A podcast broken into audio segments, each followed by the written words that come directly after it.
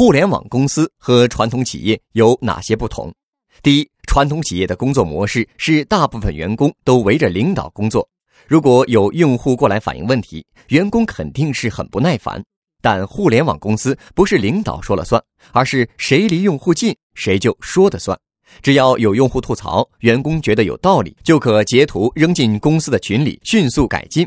第二，传统企业自己做自己的事，而互联网公司用别人的资源来做自己的事。如果你能把公司内部的需要靠花钱请人做的一些事情，巧妙的让用户参与进来，这就是互联网的玩法。就拿时间这种资源来说，传统企业实行的是雇佣关系，我跟你签完劳动合同，你的精力、时间都是公司的。但互联网公司不是这样，比如司机加入滴滴是合作的关系。大家可以一起分钱，滴滴不光是用到司机的时间，还用到了所有乘客的时间，就是让乘客帮忙给司机评价，根据乘客的打分，司机就得到排名、等级，还有奖金等等。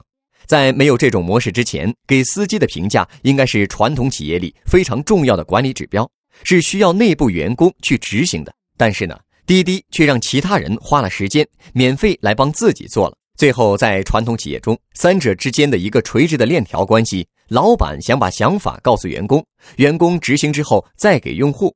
在这个过程自上而下看似很顺畅，但是自下而上看来，用户是没有渠道和老板交流想法的。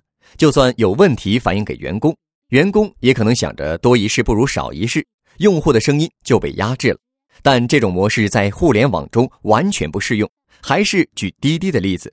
乘客给司机打分，几乎决定着他在滴滴的生死存亡。这和滴滴的 CEO 是谁完全没有关系。获取更多创业干货，请关注微信公众号“野马创社”。